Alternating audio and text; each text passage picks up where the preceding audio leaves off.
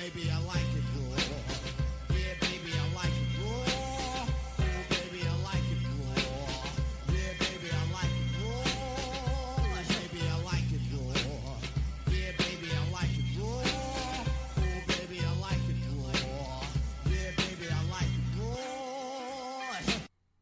Hello and welcome once again to the Raw Attitude Podcast, where we chronologically take you through episodes of Monday Night Raw from the Attitude Era. I am, of course, your host, professional wrestler Henry Hugepex, the suplex throwing human duplex. As always, thank you for listening, and we welcome your feedback at rawattitudepodcast at gmail.com or reaching out to us via Twitter at rawattitudepod. Also, you can subscribe to us on iTunes, Stitcher, and Google Play as well. And of course, if you write a five star review for us, I will be sure to read it on this very show and give you full credit for doing so. So, first off, I want to quickly mention that I recently attended the November 18th episode of Monday Night Raw in Boston, back here in the present day, along with friend of the show Adam from the Nitromania podcast. Now, I wasn't actually initially planning on attending that show, but my wife got me tickets as a gift because she's awesome, so I have to, of course, give a shout out to Henrietta Hugepex. And I have to say, it was a fun show. As I've mentioned recently on this podcast, I don't watch Raw very much in the present day. Typically, most of what I know about the current product is what I hear on other podcasts or when I see something start to trend on Twitter, but I did enjoy the show quite a bit.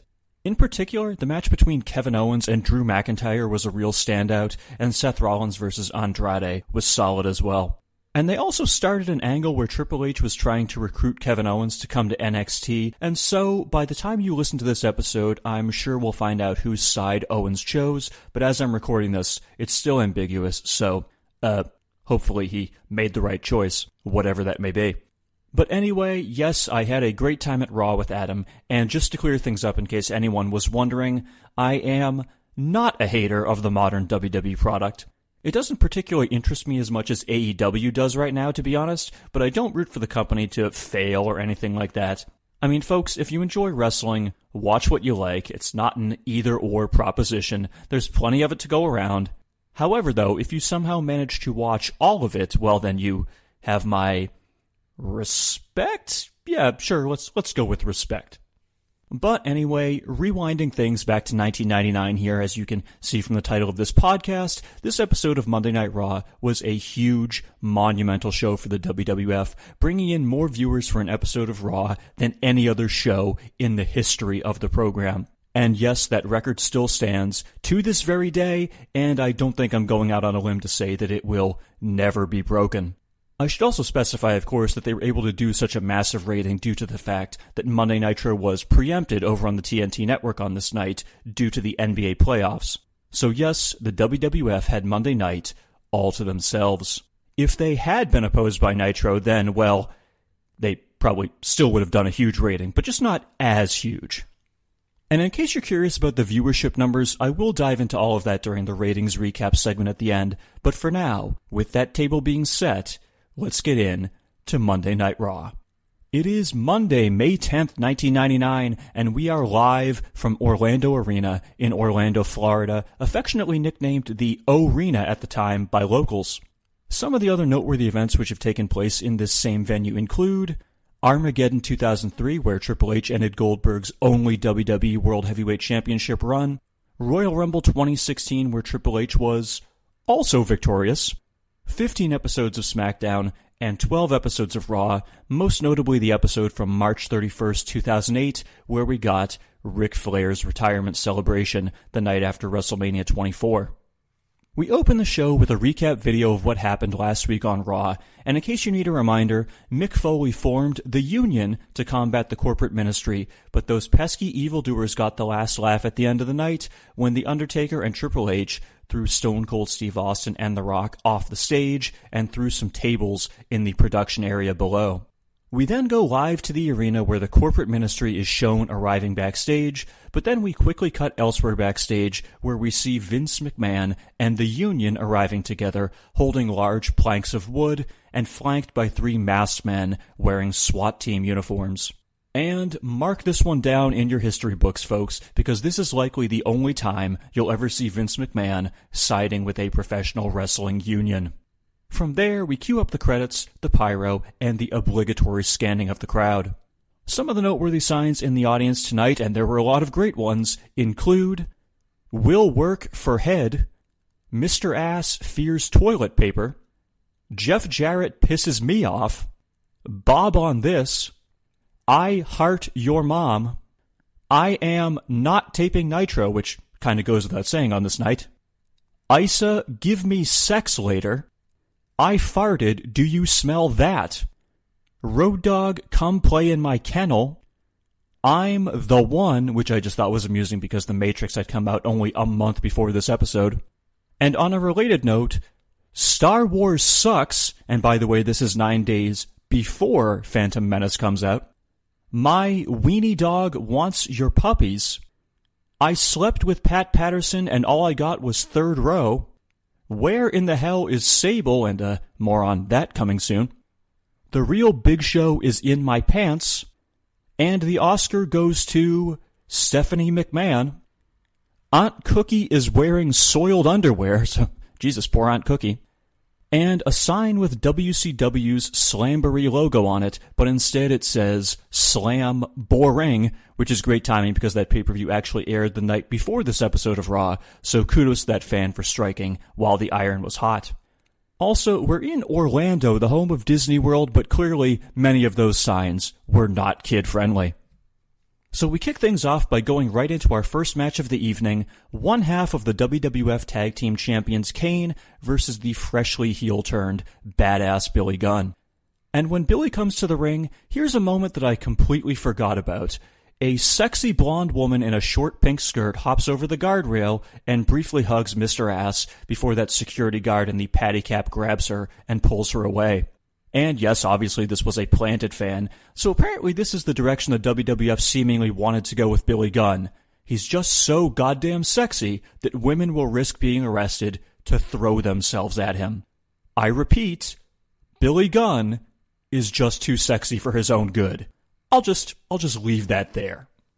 And for those scoring at home, the bell rings and it takes Jerry the King Lawler a whopping three seconds before he refers to Kane as the big red retard. So nice to see that he didn't bother wasting any time there. And early on in the match, Kane is pretty much dominating, including bringing Billy Gunn from the apron into the ring with a reverse suplex, which Mr. Ass sells by landing on his face, then popping right back up to his feet, doing a little hop, and falling right back on his face. And if you want to see more bumps of a similar nature to that, hop on your WWE network and put on Hulk Hogan versus Shawn Michaels from SummerSlam 2005. That's all I'm saying. That's all I'm saying. And then to continue the fun, shortly after that, Billy was working over Kane's leg by slamming it against the ring apron, but when Mr. Ass tried it again, Kane hit him with a boot to the face. Or, well, at least that was what was supposed to happen, Instead, if you go back and watch this spot, Kane's boot missed Billy's face by probably about a foot, but Billy sells it by going to the ground anyway. No exaggeration, this may be the most business exposing spot you'll ever see. Go back and give it a look if you enjoy cringeworthy stuff like that because yikes. But for the record though, I actually do feel bad for both of those guys because they're both talented workers, but that spot was just not good. And then shortly after that, Kane rams Billy's face into the steel steps, which Mr. Ass sells by slowly doing a timber spot. And at this point, I'm wondering what the fuck has gotten into Billy Gunn during this match. I think he's trying to make Kane's offense look good, and he's accidentally making himself look silly. But if you had told me that he was intentionally trying to make Kane look stupid, I'd believe that too. Either way, this is a very poor performance from Billy Gunn here in this match.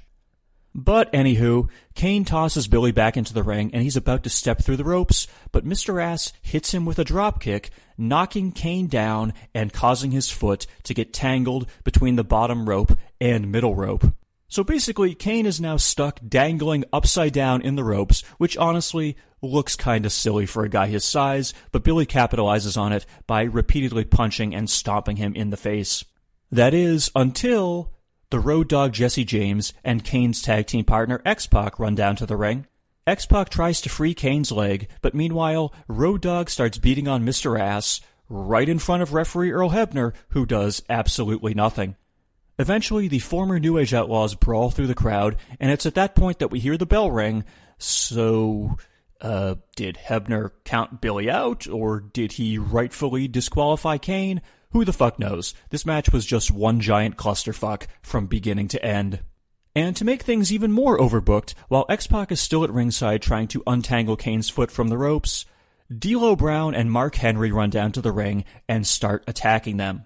D'Lo Brown and Mark Henry, who were last seen getting a huge face pop for their reunion on the SmackDown pilot, are now cowardly sneak attacking X-Pac and Kane, so I just, I don't even know anymore, folks.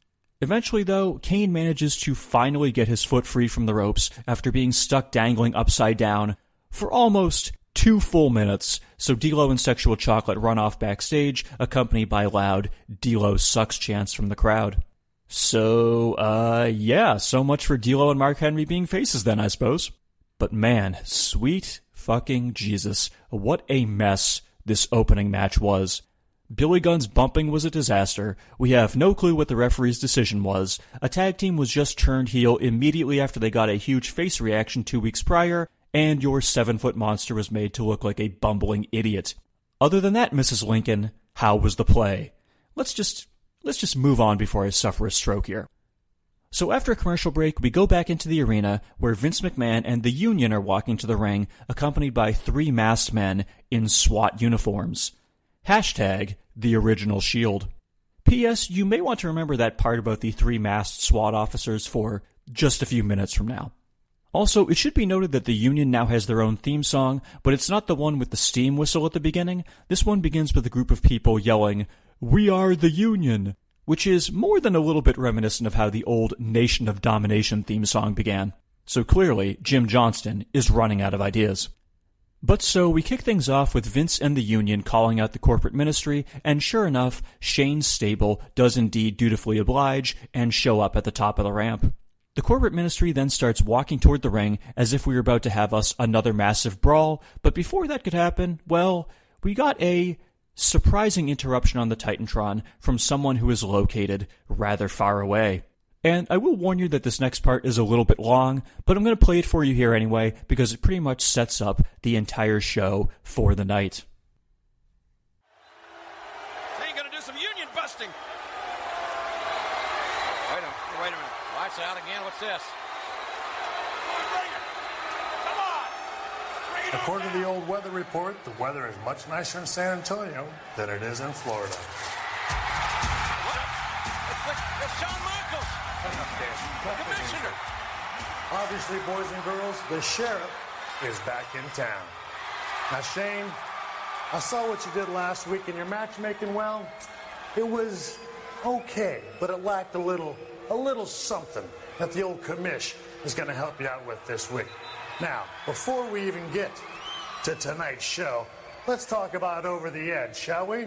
Let's change all this. I don't like that. The WWF champion, Stone Cold Steve Austin, defending against The Undertaker with Shane McMahon as special referee. I like that, but we need a little something else. You know something, Vin Man? You and I have been up and down the road. We've been around the block more times than one of the Godfather's red light specials. But I'm going to call things the way I see it. So tell you what I'm going to do out of the goodness of my heart. I'm going to add the old man, that's you, Vin Man, to this match. So there will be two referees at Over the Edge for this title match. Stone Cold Steve Austin versus The Undertaker with Shane McMahon and Vince McMahon as special referee. Now, on tonight's festivities. See, this this whole show is going to have to Got to change this a lot. Got to change this a lot. First of all, we're going to start off with a little lumberjack match. We're going to have Faarooq versus, hmm, who's a good opponent for Faarooq? I got it. How about Bradshaw? And even better yet, how about the lumberjacks be all the members of the union? I like that. Wait a minute. Let's see here. That one's not, Faarooq and Bradshaw gonna are partners. We're gonna have a nightstick on a pole match with Test versus the Big Boss Man. The first man to get the nightstick can shove that stick where the sun doesn't shine. Let's continue on here, shall we? Let's have a little return match. Everybody loved it last time, so I'm going to bring it to you once again. Gerald Brisco and Pat Patterson in a tag team match against the Mean Street Posse. with just a little bit of stipulation here. Whoever loses this match has to leave the WWF forever. What? Man, I know you're going to love this one. The world's most dangerous man will take on the world's most dangerous woman. That's right, Ken Shamrock versus Chyna. Ken, Man, oh man. hands. Commissioner's got an eye on you. Don't do anything I wouldn't do. Hank, I know you're going to love this one, boys and girls. The Big Show is going to take on the meanest, baddest opponent he's ever faced in his entire career. The 10th, 11th, and 12th wonder of the world. The little tubby fat Paul Bear. What? I got news for you, Paul Bear. If any of the Wait, corporate ministry interfere in this match, The Undertaker, 86 is his title shot at Over the Edge, huh? You This like that? tonight? God, I love this job. I love this job. This is so much fun. Check there, check there. All right. Now, in a hardcore handicap match, we're going to have Viscera and Mideon face. For one night only, your favorite and mine, Cactus Jack. Oh, yeah. I know you're digging that. Okay, now we're going to start with the one that's really going to come out and grab you, if you know what I mean. We got to have the chicks. You got to have the chicks. We love Uh-oh. the chicks, don't Yes. we? I know I do. We love puppies. Now, for the Women's WWF Championship, Oh, no. Sable Yeah. will take on lovely and beautiful and talented Debra. But Yes. this will be an evening gown match. Oh, Evening gown, King. you can know what I mean. And Sable, if you fail to show up, I know you're used to taking it all off.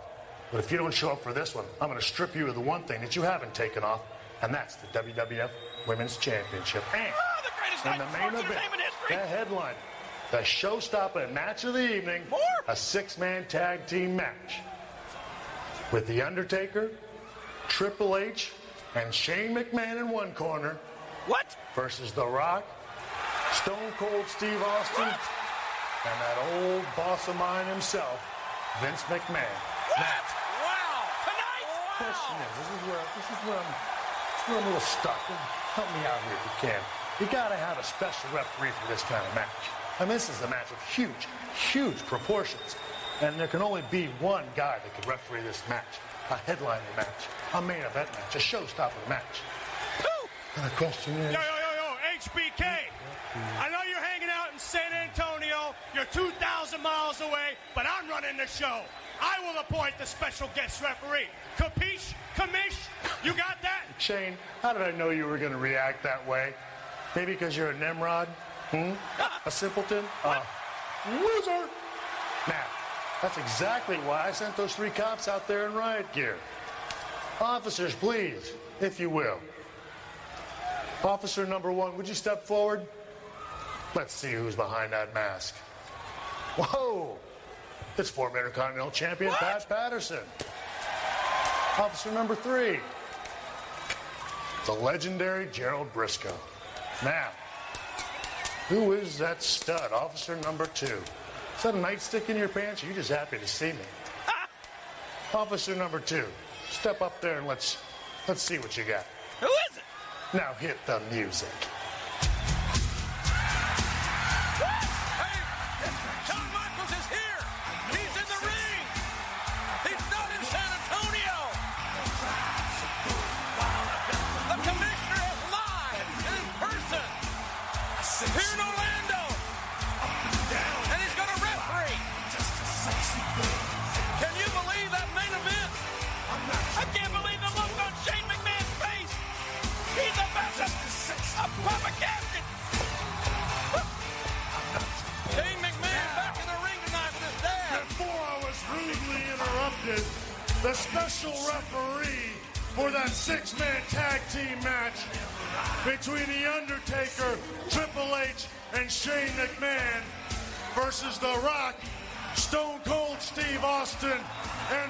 McMahon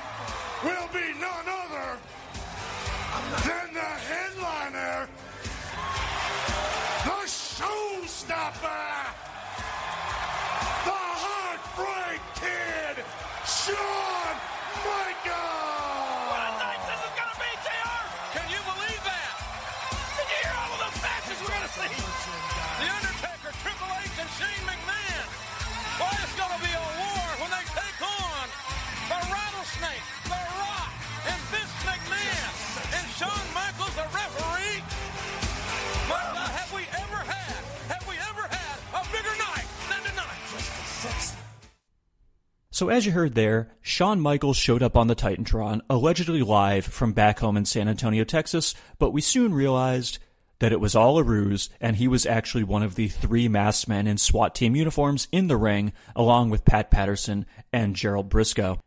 Gotta admit, that was a pretty awesome swerve. Although I do find it funny that when Shawn Michaels was doing his pre-taped bit on the Titantron, he somehow knew exactly when Shane McMahon was going to interrupt him because he said, Shane, how did I know you were going to react that way? As though he was talking to him live.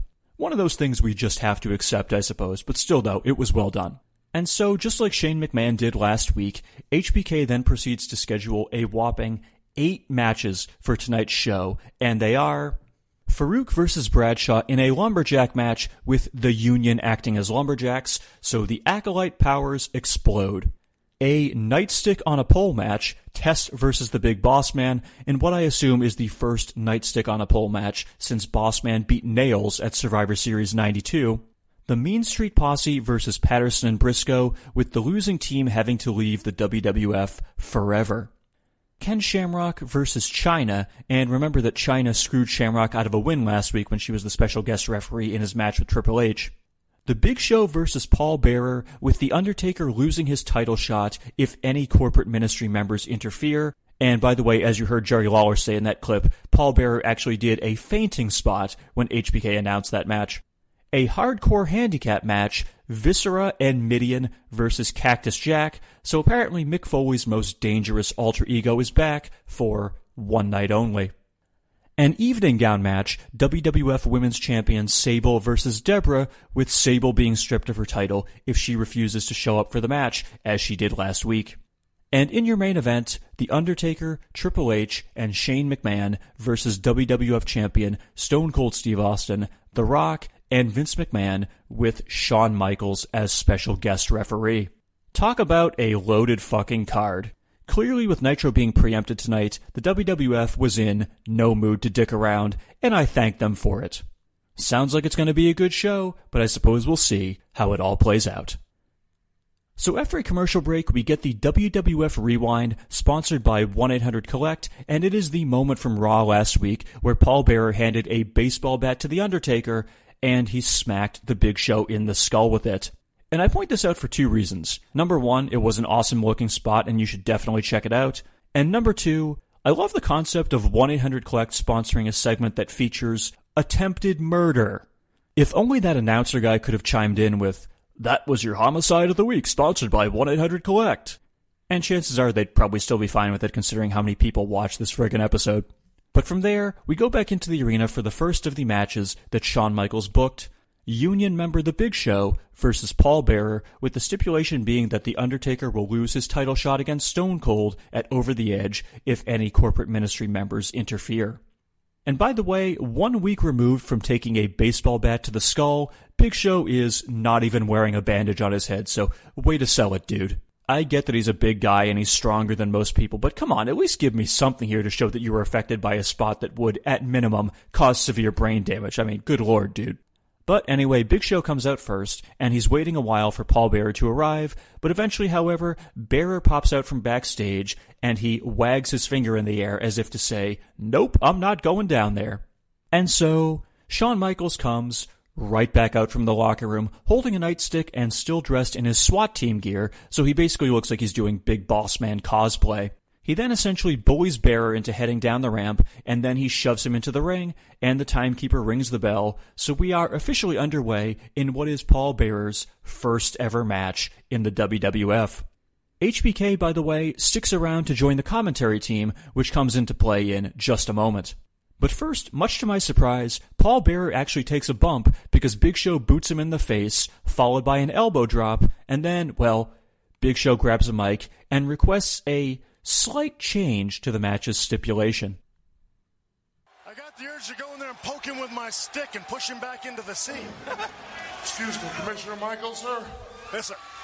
I wonder if it'd be all right maybe if we could waive that little stipulation and just let that long, lanky, tattooed dead man walk his ass down here and get a cut. What?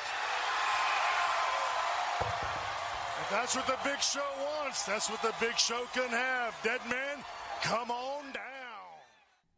And as you might expect, that does indeed bring out The Undertaker, but he's reluctant to get in the ring with the Big Show. And so, to further entice him, Show hits yet another jumping elbow drop on Paul Bearer, at which point, the corporate ministry runs out from backstage and starts attacking the Big Show. Fortunately, though, Show's union comrades have his back, and they run to the ring holding 2x4s, which causes the corporate ministry to scamper away. As for the match, though, uh, I'm guessing no contest since we never actually got a pinfall, which means technically the Big Show couldn't even defeat Paul Bearer in a match. I mean, I'm just saying. But so, after a commercial break, we go back into the arena for our next match, and it is the evening gown match for the WWF Women's Championship. Champion Sable, accompanied by Nicole Bass, versus challenger Debra. So Debra actually comes out wearing a red evening gown, very much in the spirit of the match. Sable, however, is wearing, well, I don't really even know what to call it, frankly. It's kind of like a long black coat with a built-in bra over a pair of thong underwear. So essentially, if Sable loses this match and Debra strips her, she'll pretty much be topless by default. So you can probably guess who's going to win this one. However, before the match can begin, Val Venis emerges from backstage. Now, remember that Val has been hitting on Debra the past few weeks, but of course, Nicole Bass is still very much after Val, so we have quite the love triangle here. Unfortunately for Debra, though, while she's making eyes at Val Venis, Sable takes that opportunity to sneak up on her and completely tear off her evening gown. And so, even though I'm pretty sure the bell never even rang, Tony Chimel announces your winner and still WWF Women's Champion, Sable. And then, shortly after that announcement, Jeff Jarrett heads out from backstage with a guitar, and he clobbers Val Venis with it, much to the chagrin of Nicole Bass. Double J then heads right back to the locker room, but let's just say that you may want to remember that guitar shot for a little bit later on in the show. And so, segment over, right? Well, not quite, because Michael Cole was now in the ring with Sable about to interview her, but it appears as though Shawn Michaels may not be a fan of what has just transpired in the evening gown match. Michael Cole's up in the ring. I see, I see, I don't know. It's, I think I Sable. got things short. Uh, What are you gonna do? well, I gotta go. Sable, you didn't come to Raw tonight expecting to defend the women's championship, but defend it you did. Where's Shawn going? Well, you know, Michael, Now,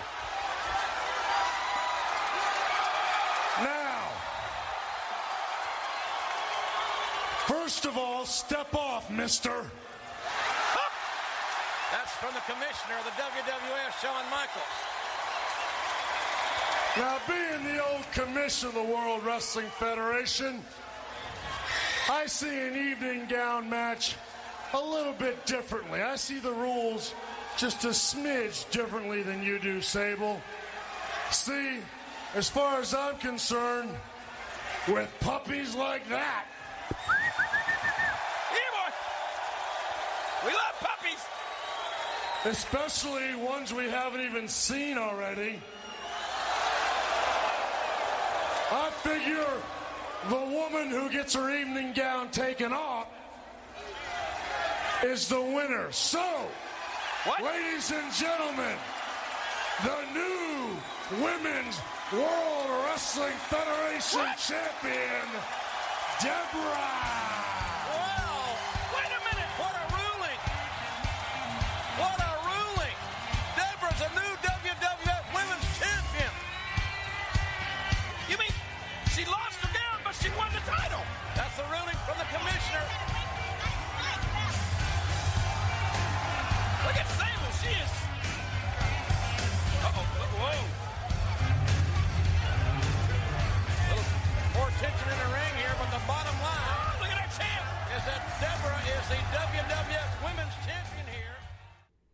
Okay, so just to be clear, thanks to a rather generous ruling by Shawn Michaels, the WWF Women's Championship just changed hands because Debra got stripped of her evening gown.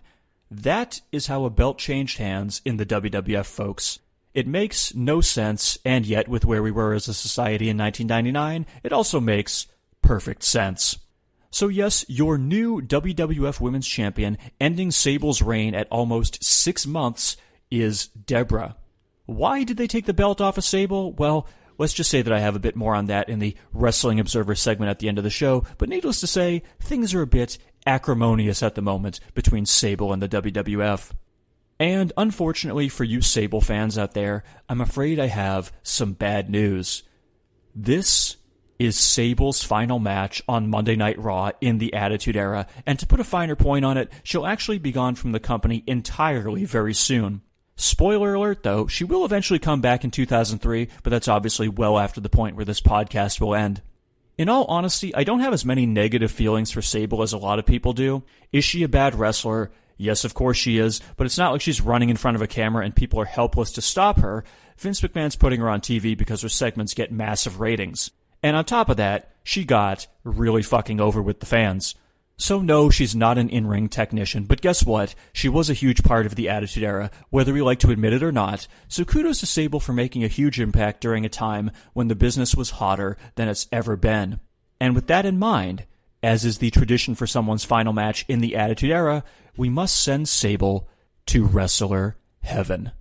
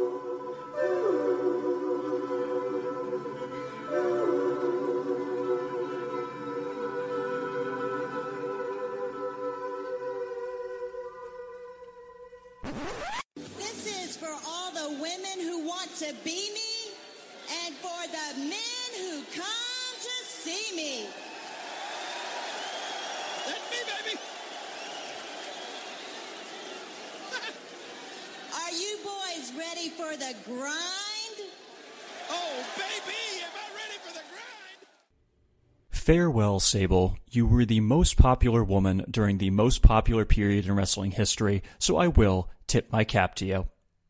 And after a commercial break, we go back into the arena for our next match Union member Test holding a large plank of wood versus corporate ministry member the Big Boss Man in a nightstick on a pole match. And as soon as the bell rings, we get loud Boss Man sucks chants, to which I always ask the same question. Is that heel heat, or is it that the fans just really don't want to see him? I'll give Bossman some credit and say that it's the former. But early on, Test knocks Bossman down with a clothesline, and then he starts climbing the turnbuckle to try and retrieve the nightstick, at which point, Bossman grabs Test's tights and pulls them down, full on exposing Test's bare ass, which I will note is not censored on the WWE network. So if you're in the mood to see Test's ass, I encourage you to check out this match. And I have to say, I expected this one to be pretty short, but somehow Test and Bossman ended up going for seven minutes, which I dare say was a few too many. But eventually, the Bossman started climbing the turnbuckles, which Test countered by sneaking up on him and hitting Bossman with an electric chair drop.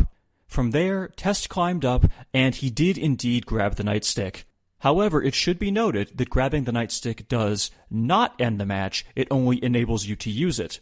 And unfortunately for Test, he never gets the chance to use it because Bossman immediately whacks him in the stomach with one of those retractable batons.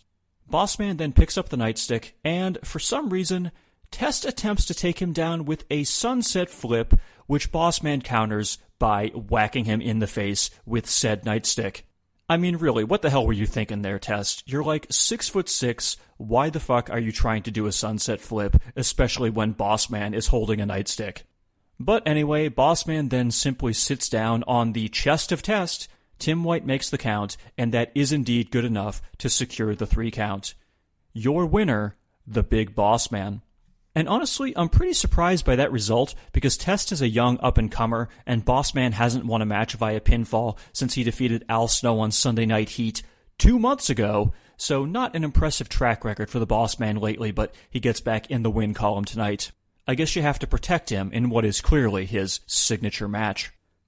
And so, after a commercial break, we go backstage where Michael Cole is with Val Venis, and amusingly, when Cole begins to ask him a question, Val puts his hand over Cole's mouth to silence him, something we all wish we could do. And an angry Val then proceeds to call out Jeff Jarrett for trying to prevent Debra from getting some of the Big Valboski and also for continuously taking people out with guitars. Val says he wants Jarrett in the ring tonight where he will show him that, quote, the guitar shot will never measure up to the money shot. In fairness, though, both of them do involve explosions in someone's face. So from there, we head back into the arena for our next match, and it is the hardcore handicap match Mideon and Viscera versus, for one night only, the returning Cactus Jack. By the way, I love the notion that Shawn Michaels has the power to actually demand that Mick Foley return to his Cactus Jack persona. You would think that would be Foley's call, but no, the commissioner says you have to be Cactus Jack, and so Cactus Jack you shall be.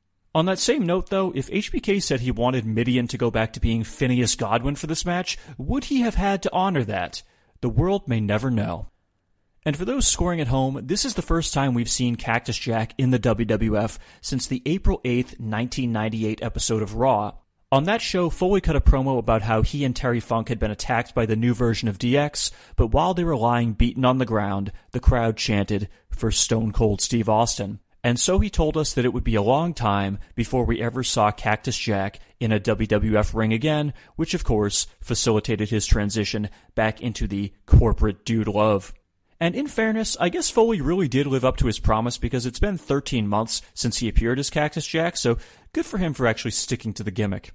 But anyway, tonight he's back, and because Cactus Jack is the king of hardcore, he comes out from backstage holding some devastating weapons, two, uh, basketballs. Okay then. But they prove to be effective because Mideon charges at Cactus while he's coming down the aisle, and Foley throws the basketball right into his crotch. The old basketball to the balls trick works every time.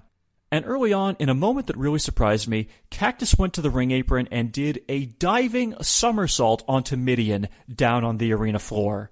Mick Foley going airborne. Who would have thought? But then, a little bit later, Mideon gets some revenge when he grabs a steel chair. And, and I mean, he's had his teeth knocked out through his nose, and he still comes out with a smile on his face because he's sick. He's demented. Oh, God, my God, that's. Oh, I hate. Oh, how many of those has he taken? I JR? don't, hundreds, I guess. It just Well- scrambles the brains. Too many. To caught Mick right in the face. There'll never be another Mick Foley, and we may never see Cactus Jack. Man, again after tonight, that was a, a vile, nasty shot right to the face. Here's the telltale sign when you know you're taking too many chair shots to the head. When you're letting friggin' Mideon, the jobberest of jobbers, wear you out with one. And by the way, it's retroactively rather telling when you listen to Jim Ross's commentary there, as he's saying how much he hates vicious chair shots like that because, quote, it just scrambles the brains. Because remember, we had no idea about the severity of concussions back in 1999. Uh huh. But fortunately for Foley, though, he does manage to get a bit of revenge a little bit later on as he puts a garbage can over Mideon's head and then he smashes the can with a chair, so at least that's somewhat of a receipt, I suppose. And shortly after that spot, we get our finish. So with Cactus Jack and Viscera brawling on the ring apron, Cactus hits a low blow on the big man, knocking him down to the arena floor. From there, Mideon charged at Cactus with a chair, but Foley elbowed it back into Mideon's face, and Foley then grabbed the chair, got a running start on the ring apron, and yes, he then dove down to the floor, crashing the chair onto Viscera. He made the cover, referee Teddy Long made the count, and surprisingly, that was good enough to get the one, the two, and the three. Your winner in this one night only return match, Cactus Jack. Also, by the way, how sad is it that the corporate ministry just lost another handicap match and the guy taking the pinfall was your massive 500 pound dude? Viscera, the world's largest job machine. And then after the match, Foley even throws Viscera into the steel steps just for good measure. Alrighty. But then I immediately begin to hate my life because we get a very clear camera shot of that piece of shit, Bruce fucking Pritchard, running down the aisle and collecting the basketballs which Foley had brought out at the beginning of the match. In fact, at one point, for some reason, Pritchard is actually in the foreground of the shot while Foley is in the background, walking back to the locker room. And keep in mind, no one on commentary actually acknowledges who Pritchard is. For the purposes of this segment, he's just generic stagehand picking up basketballs. but unfortunately, we all have to suffer by seeing him on camera. And honestly, I could probably fill another hour of this podcast just by ranting on how much I hate Bruce Pritchard, but at this point, I'll just, I'll quit while I'm behind. So anyway, we then cut backstage where Michael Cole was with Chyna, and well, I'm just gonna go ahead and play her promo for you here because, well, she has some rather interesting things to say.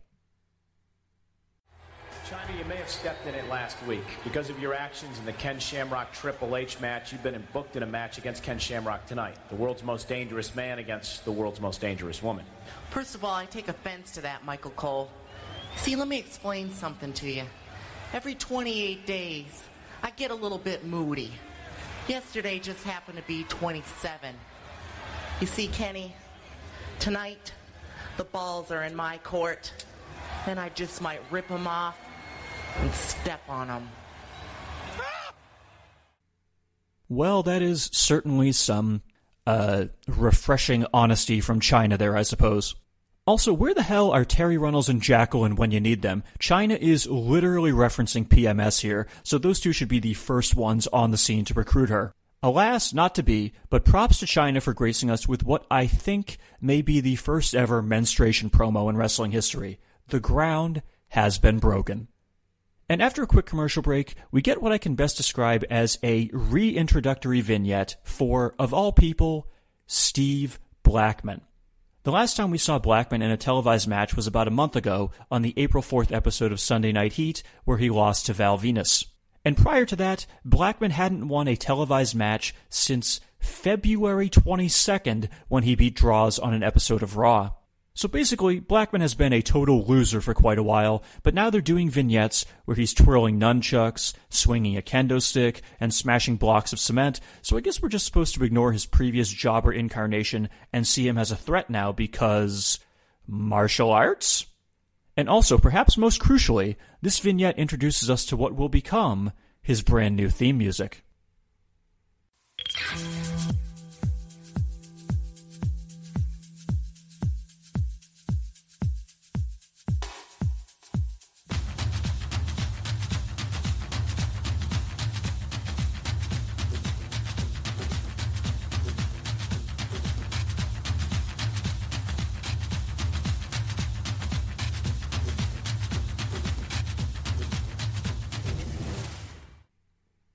Okay, admittedly, the new theme song does help. And honestly, the music combined with seeing Blackman doing all that crazy martial arts stuff does actually look pretty friggin' badass. The problem is that I feel like this would have been much more effective if they had done it before he debuted. At this point, we already know who Steve Blackman is. He's the boring lower mid-card guy who wears black pajama pants. And again, he's been off TV for one month, and he's coming back as the same guy without being repackaged into a different gimmick, so why should we care this time around? Again, I repeat, because martial arts. Okay then. And so we go back into the arena for our next match, as scheduled by Commissioner Shawn Michaels, Acolyte Bradshaw versus Acolyte Faarooq in a lumberjack match with the Union acting as lumberjacks holding their 2x4s. And by the way, Mankind actually doesn't arrive until just after the match begins, which I suppose we can assume is because he had to change out of his Cactus Jack attire, so fair enough there. But before we get into the match, surprisingly, before it begins, we actually get the Acolytes dueling on the mic at a time when neither guy was really ever getting a chance to cut a promo. And so, let's take a listen to how that goes down. I know that punk ass Shawn Michaels think he's gonna come out here and make me and my partner fight each other for your amusement. No, I don't think so. Because you and I know if there was a match, who the winner would be. Right, partner?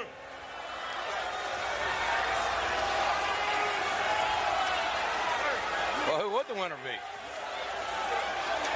I think that's what they're discussing right now. You you don't think, hey, Faarooq, last six months, every night, I've proven I can outdrink you. Don't make me beat your ass to prove I can outfight you. Oh. What'd I tell you, JR? Well, I'll be damned. Damn. It's real easy. We got a heck of a team. Don't make me ruin it by handing you your ass. So, first of all, I love that Faarooq says, Well, I'll be damned, to which Jim Ross then repeats the word damn on commentary, and this is a full seven years before that became a recurring joke for Ron Simmons. And yes, I know it's kind of a catchphrase for him when he and Bradshaw, spoiler, take on another incarnation of this tag team, but I thought it was pretty amusing to see him bust out a damn seven years before it becomes an ongoing joke. But anywho, both Faarooq and Bradshaw clearly think they could beat the other man up, and so, once Bradshaw puts the mic down, both men do indeed punch each other right at the same time, so the match is on tag team partner versus tag team partner. And I have to say, I was actually kind of looking forward to this because these two guys are notorious for stiffing the shit out of their opponents, so I was hoping this match would end up being a giant potato fest as well. And sure enough, we do actually get some of that, particularly when Faarooq whips Bradshaw into one of the corners, and then the future JBL comes out swinging with a ridiculously stiff clothesline. And of course, even though he almost took his best friend's head off, it barely gets any reaction from the crowd because no one gives a fuck about Bradshaw. And nor should they. Fuck him. But then, mark this one down, folks, because you'll probably never see it again. Bradshaw goes to the top rope where he attempts what I think was supposed to be a crossbody, but Faarooq catches him in midair and power slams him, which was actually pretty impressive. JBL taking to the skies and still not getting over. Go figure. So, of course, after both acolytes are dumped to the floor several times and then tossed back into the ring by the Union, they start rolling around on the canvas and punching each other in the face, at which point, Mideon and Viscera come out from backstage to separate them. However, instead of thanking them, Faarooq punches Viscera and Bradshaw lays out Mideon. This then brings out the big boss man, who gets between everyone and attempts to restore order, and it appears as though Boss Man is successful at calming them down, at which point, the Union uses that to their advantage by sneaking into the ring with their 2x4s. All of the corporate ministry members then scramble out of the ring, except for Viscera because, uh, well, he can't really run anywhere to say the least. And so, not only did Big Vis do the job to Cactus Jack in the last match, but now he gets to take a beating from four guys, hitting him with planks of wood. And to prove how useless he is, he even takes a comically bad bump, getting hit in the back with a 2x4 from Test, and then taking about a second too long to sell it before doing a belly flop down to the canvas. I ask this often when Viscera is on TV, but I'll ask again how does this guy have a job? But anyway, presumably the match is ruled as a no contest since the Acolytes just up and left, but now, less than two weeks after the corporate ministry was established, we're already teasing a breakup. To say that this faction has looked like a dismal failure since it was created would be quite the understatement at this point. Just terrible. And so, after commercial break, we go back into the arena where it is now time for our next match Pat Patterson and Gerald Brisco versus Mean Street Posse members Rodney and Pete Gas, with the losing team being forced to leave the WWF forever. Now remember, this is a rematch from last week on Raw, where Patterson and Brisco were ordered to face Rodney and Pete Gas, and they easily kicked their asses, surprisingly getting a huge reaction from the crowd in the process. And so this week, Patterson and Brisco actually have their own theme music, and well, it might sound a little bit familiar.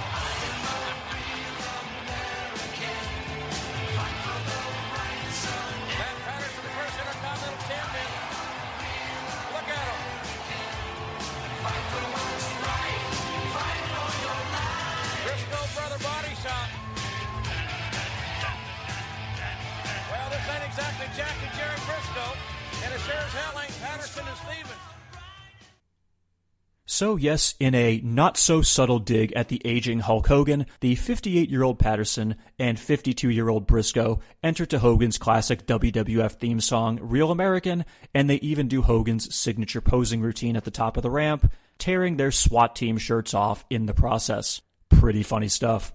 At this point in time, the WWF hardly ever acknowledged WCW since they were so far ahead in the ratings, but I think a good natured jab like this is perfectly fine. And I'm probably in the minority, but I actually kinda enjoy it in the present day when the WWE and AEW talk shit on each other. I just get a kick out of it, but maybe that's just me. So anyway, before the bell even rings, the Mean Street Posse wisely jump Patterson on the floor and throw him face first into the ring post, which pretty much takes him out of the match in the early going.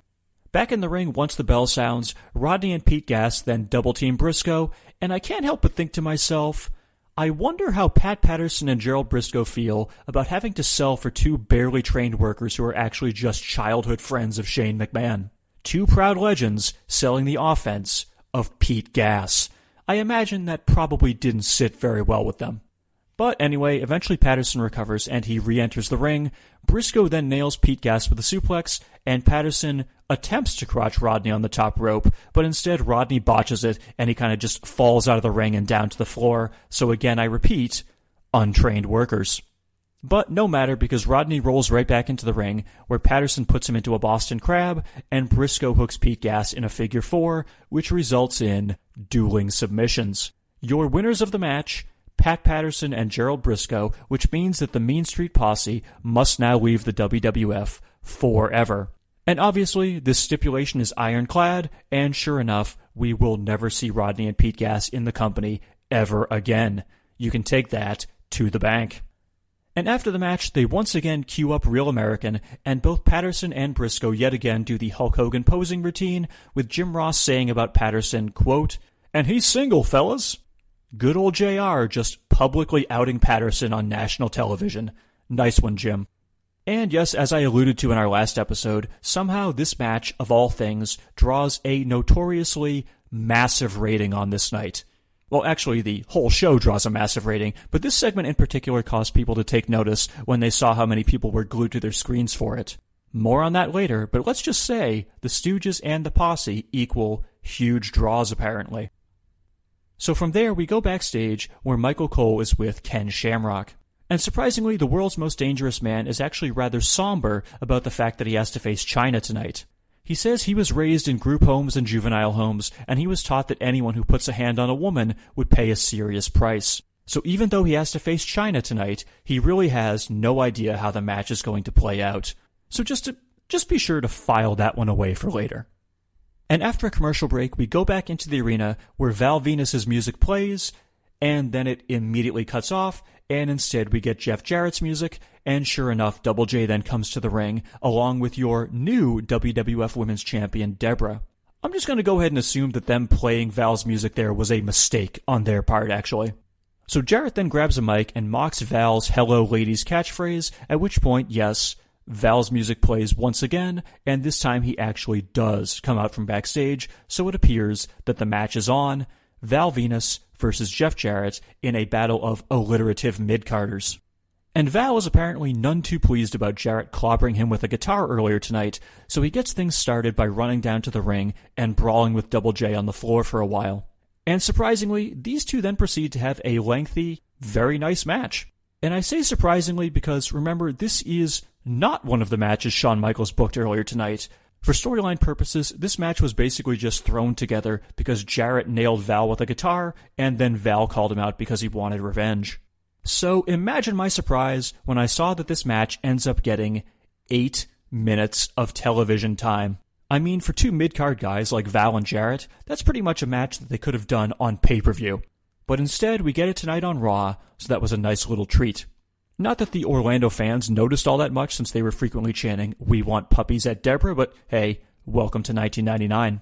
And speaking of puppies, they did indeed factor into the finish. So with Jarrett down on the mat, Val climbed to the top rope, presumably to attempt his money shot finisher. However, at that point, Debra got up on the ring apron and removed her suit coat, displaying her bra for the world to see. And so, amusingly, instead of hitting Jarrett with his finisher, Val just steps down from the top rope and walks over to make out with Debra. However, that proved to be the Big Valboski's undoing because, while he was kissing Debra, she tossed her newly won women's title to Jarrett behind Val's back. Debra then slapped Val, and referee Earl Hebner went over to Debra to admonish her, at which point, Jarrett smacked Val in the face with the belt. Double J then slid the title out of the ring, he covered Val, Hebner turned back around, and yes, he counted the one, the two, and the three. Your winner of the match, Jeff Jarrett. And after the match, Debra pointed at the fallen Val and badmouthed him, so it appears that she may have been setting him up all along to make him think that she was actually interested in him. Pretty crafty.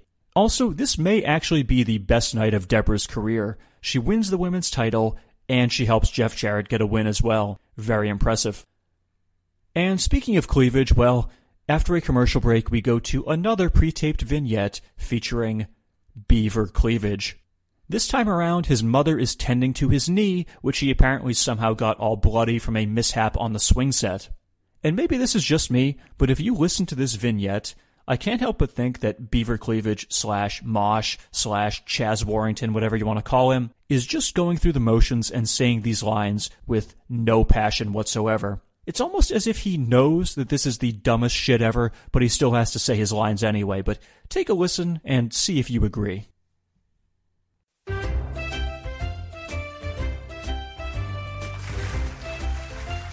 Harry Beaver Cleavage, how did this happen? Well, I was on the swing set. I wanted to see how high I could go, you know, so I could reach up and touch the sky. And well, it didn't really work out the way I planned. Well, you just relax and let Mother take care of this split knee for you. We can't have a split beaver running around now, can we? Thanks, Mom. When it comes to working on your knees, my mom is the expert.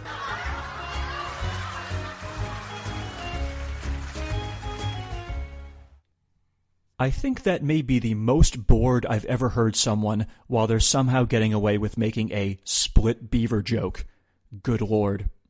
Also, let it be known that in the highest rated episode of Monday Night Raw they've ever had or ever will have, Beaver Cleavage was on the show. So obviously this means Beaver Cleavage equals ratings.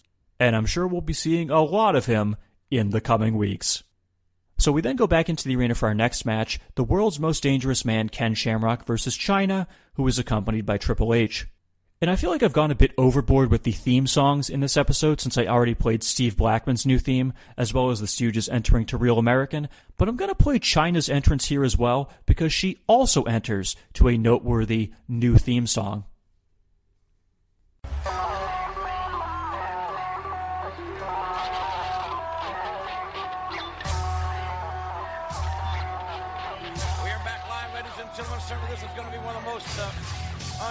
Unusual confrontations that we have ever had the opportunity to uh, broadcast here. Now, wait a minute, wait a minute. Triple H uh, escorting the ninth wonder of the world, Chyna, to the ring, where Chyna will meet Ken Shamrock. Accompanied by Triple H from the corporate ministry, Chyna. I thought Shawn Michaels said that there's going to be no Triple H in this match. Well, I'm sure that's still uh, in his mind, but last week Chyna was in the ring, so was Triple H and Shamrock. So I'm sure many of you recognize that as Triple H's future theme song, My Time, but in this case, Chyna is actually entering to an instrumental version of it by Jim Johnston called Higher Brain Pattern, which, for the record, is a really stupid name. I have to admit, though, I had zero recollection of Chyna and Triple H using a version with no lyrics. I'm not sure how long it lasts, but now you know that this was indeed a thing. So, anywho, as we saw earlier tonight in that backstage promo, Shamrock expressed a reluctance to hit a woman. In fact, he's so conflicted, he just walks to the ring without doing his usual punching himself in the face on the steps routine. So Chyna tries to provoke Shamrock, but instead, Kenny keeps focusing on Triple H and telling him that this is his problem. So let's take a listen to what happens here. Oh, and uh, be sure to listen for a few instances of Shamrock loudly yelling, fuck, uncensored on the WWE network. Chyna should not take liberties with Ken Shamrock. Shamrock just told Helmsley, this, uh-oh, if you don't get a control of Chyna, I'm going to whip you know, you know what. Shamrock can only be pushed so far. Go for it! Go for it! Gonna snap. Oh, uh-oh. Three times, she's, she's put her hands on Ken Shamrock, and now Shamrock grabbing Chyna by the throat, and from behind is Triple H. And Helmsley now, who's not even supposed to be out here. Right. And, Well, Chyna just knocked down the referee. Look. Shamrock with a belly-to-belly suplex. Good God. Shamrock just snapped. I, he didn't want to do it. He didn't want to do it. And Shamrock now has really snapped here. Shamrock with a belly-to-belly suplex. Chyna and Helmsley forced him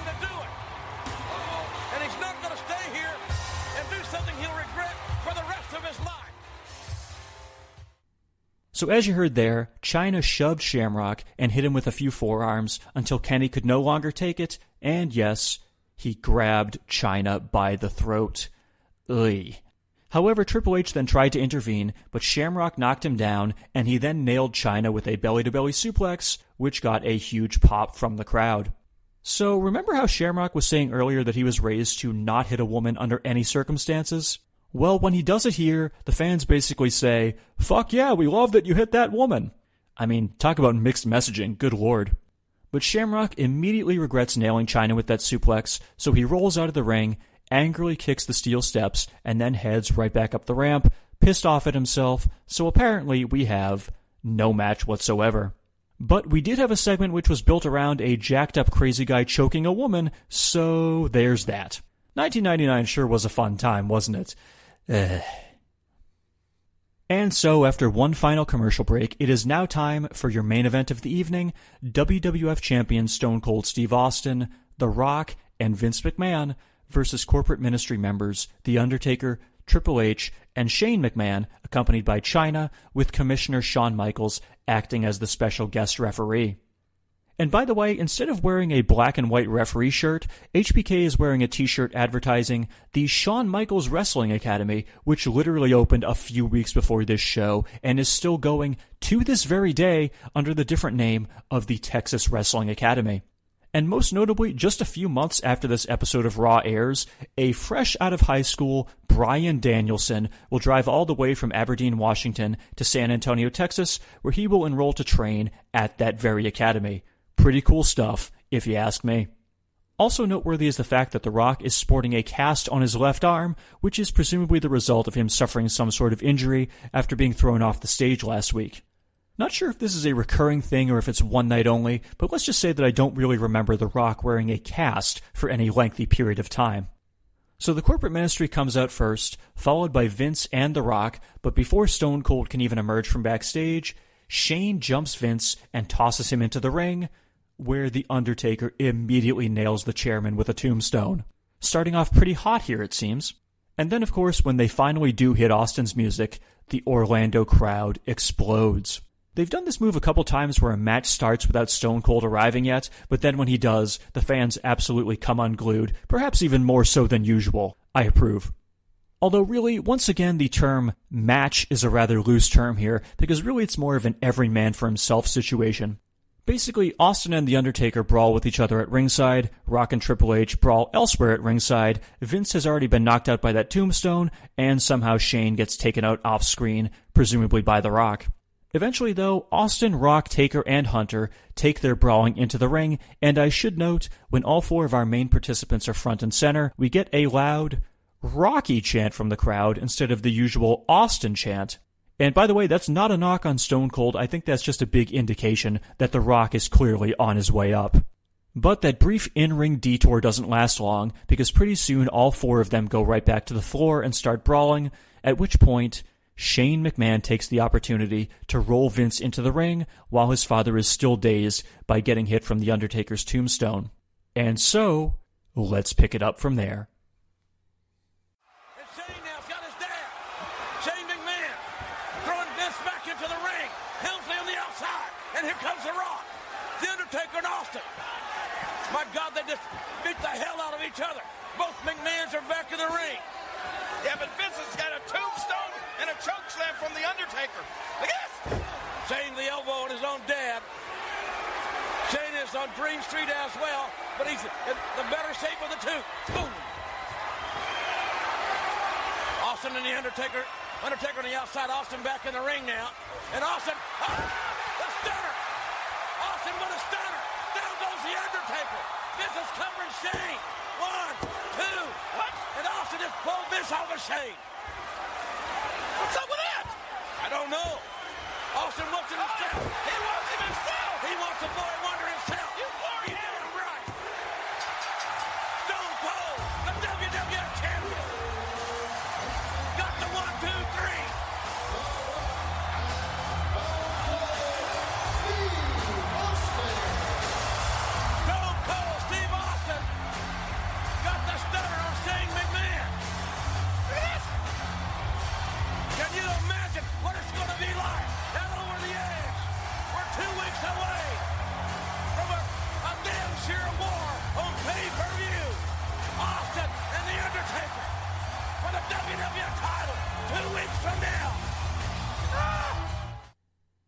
Okay, so what you heard there was Shane hitting Vince with multiple elbow drops while they were alone in the ring. However, Stone Cold eventually rolled back in, at which point he nailed Shane with a stunner. And when he did that, Shane landed on the mat right next to his father, so Vince covered him, special guest referee Shawn Michaels went to the ground to count the pinfall, and Stone Cold pulled Vince off of Shane before he could get the three count. That seemed awfully strange. But no matter because after only a few seconds of confusion, Austin picked up Shane, nailed him with another stunner, and then he pinned the Boy Wonder, picking up the victory for the team of Austin, Rock, and Vince. So yes, even though Stone Cold and the chairman have been on the same page lately, Austin still wasn't about to allow Vince to get the winning pinfall in this match, so I guess they aren't totally buddy-buddy just yet. And then, after the match concluded, Stone Cold did his usual celebration of having several beers thrown to him, one of which he actually tossed to Shawn Michaels, and the show went off the air with the WWF champion celebrating another victory. Pretty fun way to end a show that a whole shitload of people witnessed, but we're not done yet because we have to dive a little bit deeper into exactly how many people watched. So, on that note, let's take it to the wrap up. Yo, I slayed them C's back in the rec room era. My style broke motherfucking backs like him for terror. I freak beat slam it like Iron Sheik. We dedicated to cast that's been thuggin'. Then he passed got more hoes than Jim Duggan. I'm bananas, out of my fucking mind. It won't let me back in. Cause I was down before the heights like Dusty Rhodes and Bob Backlund. Bruno Sammartino, Stan Stasiak. Now I'm rocking Stone Cold on my favorite maniac. The top rooster plucking, chickens when they clucking. The WWF stands for women where we fucking. The ratings recap. So, as you are no doubt aware by now, when it comes to the television ratings, this was a historic episode of Monday Night Raw due to the fact that Nitro was preempted by the NBA playoffs. And by the way, for you basketball connoisseurs out there, in case you were wondering, the playoff games which were shown instead of Nitro were Dikembe Mutombo's Atlanta Hawks defeating Grant Hill's Detroit Pistons 89 to 69, and yikes, what a shitty game that must have been. And then after that, Rasheed Wallace's Portland Trailblazers defeated Jason Kidd's Phoenix Suns 110 to 99, just in case you wanted to know.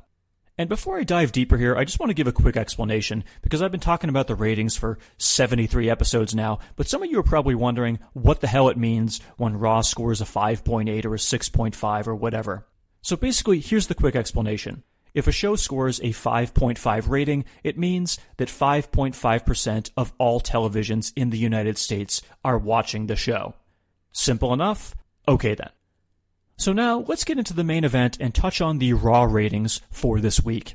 So in the previous week's issue of the Wrestling Observer, it was noted that the industry expectation was that Raw would top a 7.0 rating for the first time ever since they had routinely been putting up numbers in the high fives to mid sixes over the past few months. Because remember, even though Nitro was not on the air, there's still no guarantee that a WCW friendly audience will automatically just switch over to watch the competition. And so, the WWF surely had to be pleased when the final rating came in, and it was an 8.1. You heard that correctly. 8.1% of all televisions in the United States were watching Raw. Basically, one out of every 12 television sets in the country had Raw on tonight. To make further sense of that number, that translates to an average of more than 9 million people all watching Raw on this night. And in fact, during the main event, that quarter hour segment shot all the way up to a 9.17 rating, meaning more than 10 million people were watching the six man tag match. That means that Austin, Rock, and Vince versus Undertaker, Triple H, and Shane is officially the most watched wrestling match in the history of cable television.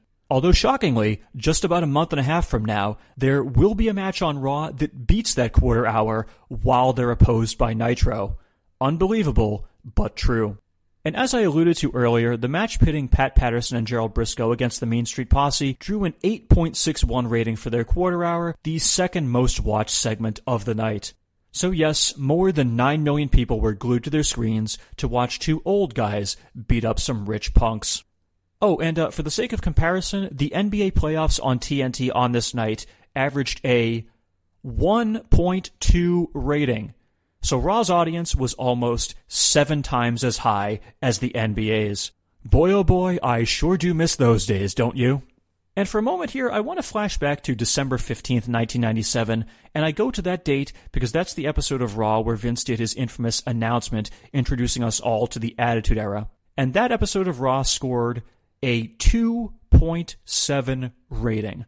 So in the span of less than a year and a half, Raw has literally tripled its rating. Pretty insane to think about, especially in the present day where it seems like all they do is lose viewers week to week. And on that note, for the sake of comparison, as I'm writing this right now in the present day, the most recent episode of Raw in 2019 drew 2.13 million viewers.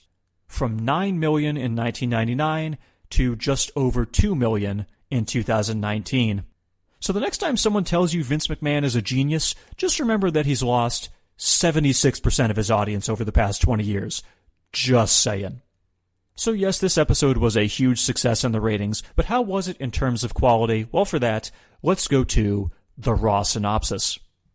So all in all, I would say pretty good show. Some of the stuff here we definitely didn't need, particularly the not at all over acolytes fighting each other, that way too long nightstick on a pole match, and the Billy Gunn Kane match where Billy forgot how to sell and Kane looks like a moron. Also, a segment entirely built around the concept of will Ken Shamrock hit a woman is a bit cringeworthy here in the present day. However, there was enough good stuff here to make this show worth watching, particularly the very fun main event, the return of Cactus Jack, the surprisingly lengthy Val Venis Jeff Jarrett match, and of course, Patterson and Brisco mocking Hulk Hogan. Also, and this kinda goes without saying, Shawn Michaels is one entertaining bastard. He did such a good job with that promo, and he totally fooled me with the reveal that he was actually one of the SWAT guys, so great swerve there from HBK. So, yes, all in all, I'd give the show a thumbs in the middle, trending upward. If you're ever curious and want to watch the show that broke almost every possible ratings record for wrestling on cable television, definitely give this one a look. Just try not to depress yourself by thinking of how few people watch the show these days. And before we wrap up, let's go to this week's edition of the Wrestling Observer to see what else was going on this week. So the night before this episode of Raw, WCW aired its Slamboree pay-per-view at the TWA Dome in St. Louis, which was headlined by your head booker Kevin Nash defeating Diamond Dallas Page to win the WCW World Heavyweight Championship, as well as the on-camera returns of both Bret Hart and Eric Bischoff. So WCW had actually just done an episode of Nitro in this same building back in December, and they drew 30,000 fans for that show, even though there was a massive snowstorm going on. However, for Slamboree, they drew a still respectable 20,000 fans, but only 13,000 paid. Spoiler alert, the days of WCW doing shows in domes will soon be coming to an end. So how does WCW plan on reinvigorating fan interest? Well, apparently they've discussed bringing in both Sid and Yokozuna. Another spoiler here, Sid will actually be coming in pretty soon, but Yoko never does, presumably because there's no way he'd be able to pass a physical. Remember, we're only about five months away from the disastrous Heroes of Wrestling pay-per-view that Yoko works on, and on that show his weight is estimated to be 760 pounds. Sweet Jesus. And in more WCW news, Goldberg is attempting to renegotiate his contract since he is pretty much the company's biggest star at the moment, but his $800,000 salary is well below the likes of Hulk Hogan, Kevin Nash, Bret Hart, etc. If I recall correctly, they do eventually sign him to a new deal, much to the dismay of Eric Bischoff. Go figure. In WWF news, most of what is discussed this week in The Observer is Raw's ridiculous rating, but Dave Meltzer does touch on a few other things. In particular, he refers to the Stooges Posse match as one of the best segments on Raw in the past few months, which I found surprising considering he's known for his star ratings of matches, and well, it obviously wasn't much of a match. I kinda assumed he'd shit all over it, but no, just like the rest of us, he enjoyed it. And in other news from Raw, as I alluded to earlier in this podcast, there is a bit more of a backstory to that Sable Debra match for the women's title. So why did they do the finish where Debra was stripped of her evening gown but she won the title anyway? Well, apparently, Sable and the WWF have been at odds recently because she doesn't want to do jobs or lose the belt. The goofy evening gown match reversal was essentially a compromise of getting the title off of her without Sable needing to take a bump or eat a pinfall. The WWF is very much worried about Sable quitting the company, so they're trying to appease her as best they can, which, to say the least, does not end up working out very well. We'll have more on that in the coming shows, but let's just say this relationship ends quite badly.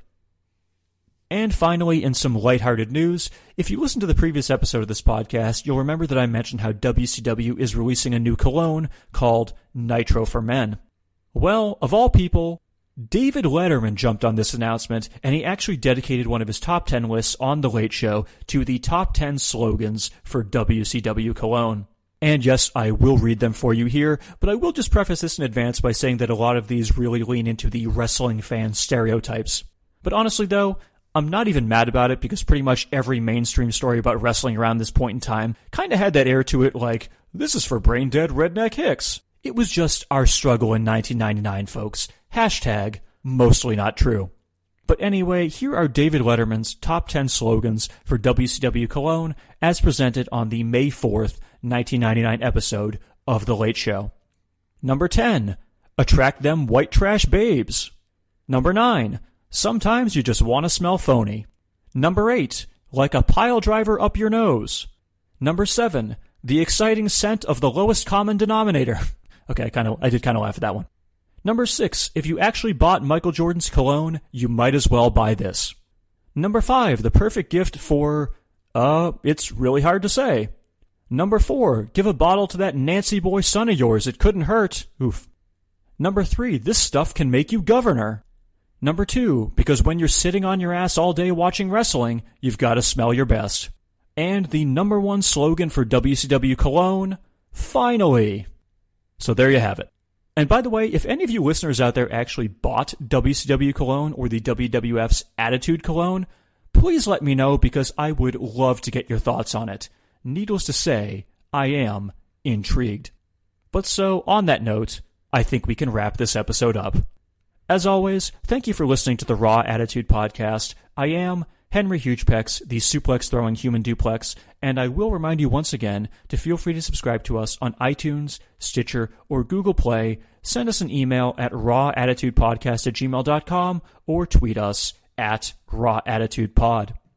Or more importantly, write us a five star review on iTunes because that helps us find an even wider audience. And of course, if you do that, I'll be sure to read the review on this very podcast and give you full credit for doing so.